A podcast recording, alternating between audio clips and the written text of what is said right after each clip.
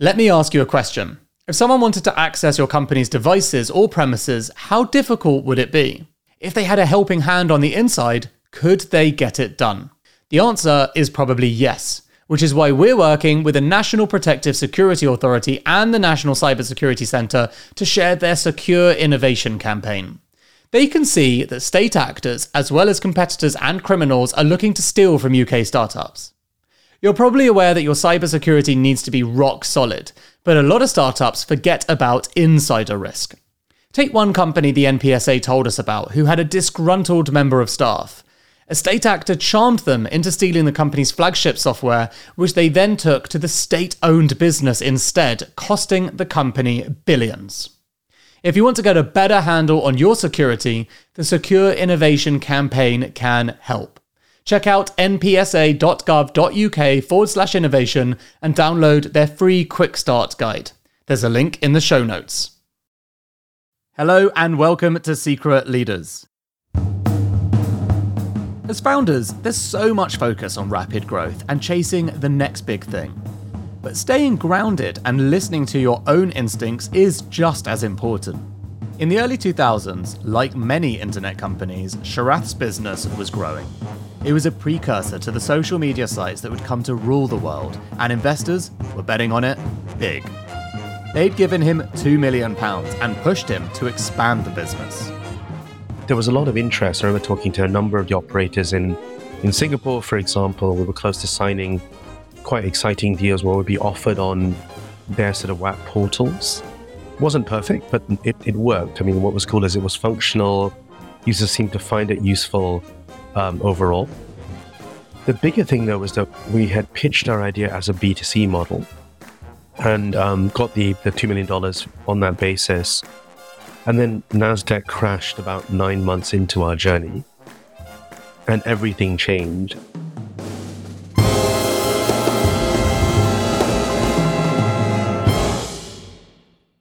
We had about 6 months left of cash. We were, actually compared to most of the .com stories, very frugal, very tight on cash. We managed it very well. We had a very good CFO.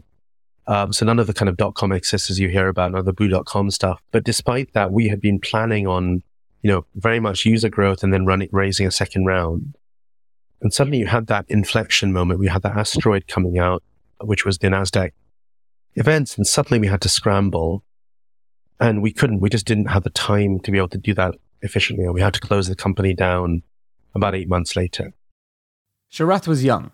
He wasn't confident in his own vision. And so he went along with what his investors wanted. Single-minded growth. But in the back of his mind, he wonders, what would have happened if he had listened to himself? Tried diversifying the company, or even tried turning it into a B2B business? It should have been really obvious to us that this was a very risky way of doing things, right? There was no way we were going to break even in the time frame of the first investment round. And I think as leaders, we could have said, well, look, let's go for plan A. Our investors expect that. It's all about that growth. That's what everyone wanted at the time. What happens if there is something like a NASDAQ crash, right? What is that plan B? Even better, I think we could have said, is there a third way, like a plan C, which is a middle ground? Maybe we could have gone, put part of our resources into the high growth, B2C, high risk, B2C offering. Maybe we should have had a Skunk Works also working on the B2B solution and testing both arms and seeing which one of these really has traction, which one is going to get us to where we want to go. But I think fundamentally, we were listening too much to what investors told us. And we were kind of doing what we were told. We were very young as well, to be fair. They were much older. But I think we could have said, look, what really matters to us? Do we want to create just a B2C piece? Or do we want to see if this could really get traction within organizations? And in fact, maybe we should have just gone entirely down the B2B path from the beginning, almost resisted the pressure to try and grow, consumer user bases quickly and do all this sort of stuff and say, actually more sustainably, we can really create something that can be embedded in large companies, employee bases, whatever, governments, and build something that really is there to sustain and last as well. So it was a cautionary tale to me of not being too influenced by the headwinds of what a funding market tells you to do and try to really have the time to reflect, step back and start from within. How do they have that space to step back and say, look, is what my investor or board wants me actually really what I want to do here? Is it really congruent with my own intrinsic motivation? Is the direction I'm taking really built on my own perspective on the problem? Or is it something that I'm feeling pressured to do because that's what the funding market is telling me to do? And I think, like so many other entrepreneurs, we got in this game of trying to be a little bit better than everyone else, has to be 5% better than the other app that's doing something similar or other company. Instead, we could have carved real blue ocean and found a new space that was very unique to us and really tried to make that distinctive and authentic. So that was a really important lesson about that importance of setting direction for yourself as an entrepreneur. The lesson Sharath learned from this setback was that as the founder, you are at the helm of the ship. And while it's always good to seek advice, you have to make sure that you are going in a direction that feels right to you. Yeah, so I think a lot of this is about understanding these pillars of what I call authenticity, connection, and excellence. ACE, if you want a tennis-like acronym. And I think about authenticity as a founder, about them really knowing what they stand for, what they care about, and beyond just money or valuations, really, where is their unique vantage point on the problem they're trying to address? Where do they get energy from? And I think a lot of the work founders need to do is to help people around them, investors, board members, colleagues, their COO, etc., really help them be the best version of themselves they can be, not the version that their investors tell them they should be. And so it's really being that self-awareness and that understanding that you could take this a number of different ways. There's no right answer in most entrepreneurial contexts. That's really, really important. The second pillar on the connection, the idea of staying in love with the problem. I see a lot of founders now, once they've got to certainly Series B, sometimes Series A, they get very jaded and they start almost treating this like a mousetrap a treadmill where they have to execute on someone else's. That's disastrous as a founder. You're going to be in high execution mode, but you also need to really build a culture that enables the founder to focus on what they love doing most. That could be a product-driven founder who loves tinkering with the product and being the product visionary or long-term champion, or it could be they're very BD, sales-oriented, they love going out and selling partnerships. How do you make the role and job craft the founder role to be really driven by what connects them? And that similar principle can apply to every role in the organization from the founder down. So that's the second thing I'd say. The last thing is that excellence culture where it's not about being difficult or judgmental for its own sake, but having a culture of very high expectations and very open, honest feedback.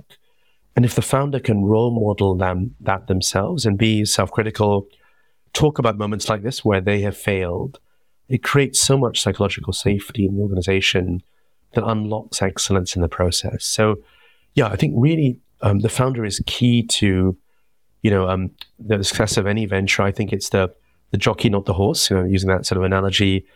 If they can really build the pillars of nurturing potential for themselves, they can unlock them for the whole organization at the same time. While it is important to set your own direction as a founder, don't be mistaken. Even then, most things are out of your control. What you have to learn to do is accept a certain amount of uncertainty and be comfortable with your own judgment. I think I really recommend entrepreneurs have the chance to step back and reflect. I realized, look, I couldn't change the NASDAQ crash, right? No matter how, whatever I thought of myself and my abilities, that's something out of my control. It was the asteroid. What I could have done is navigated that inflection moment better. And so I tried to think about what were things I couldn't change or what things I could have done differently. And most of it had to do with external environment. But it was a real wake-up call for me to realize that most of the time I was going to be founding things and leading things in a context of a lot of asteroids out there. That was going to be very hard to change, right? I could wish for another, there wasn't another NASDAQ crash. Right now we're in a very analogous environment, maybe not as severe, but similar dynamics. What I could do is almost be calm on myself and be at peace with that uncertainty. So I think what it's made me realize is you just have to really think about those moments and really navigate and lead well in those periods. That can make or break success for many, many years to come.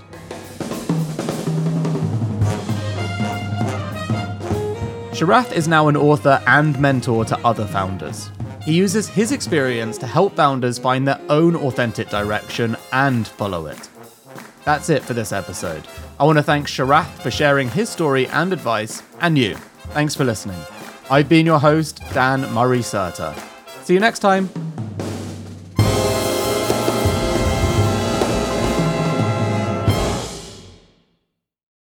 Here at Mindset Win, we want to give you the tools to become better at what you do. Taking inspiration and wisdom from our guests, we will hear stories, strategies, tips, and tricks. Told by leading names in sport and beyond. Who know what it takes to get to the very top. There will be 2 episodes each week, packed with amazing stories and practical takeaways for us all to follow. Search for Mindset Win on YouTube and on your favorite podcast app.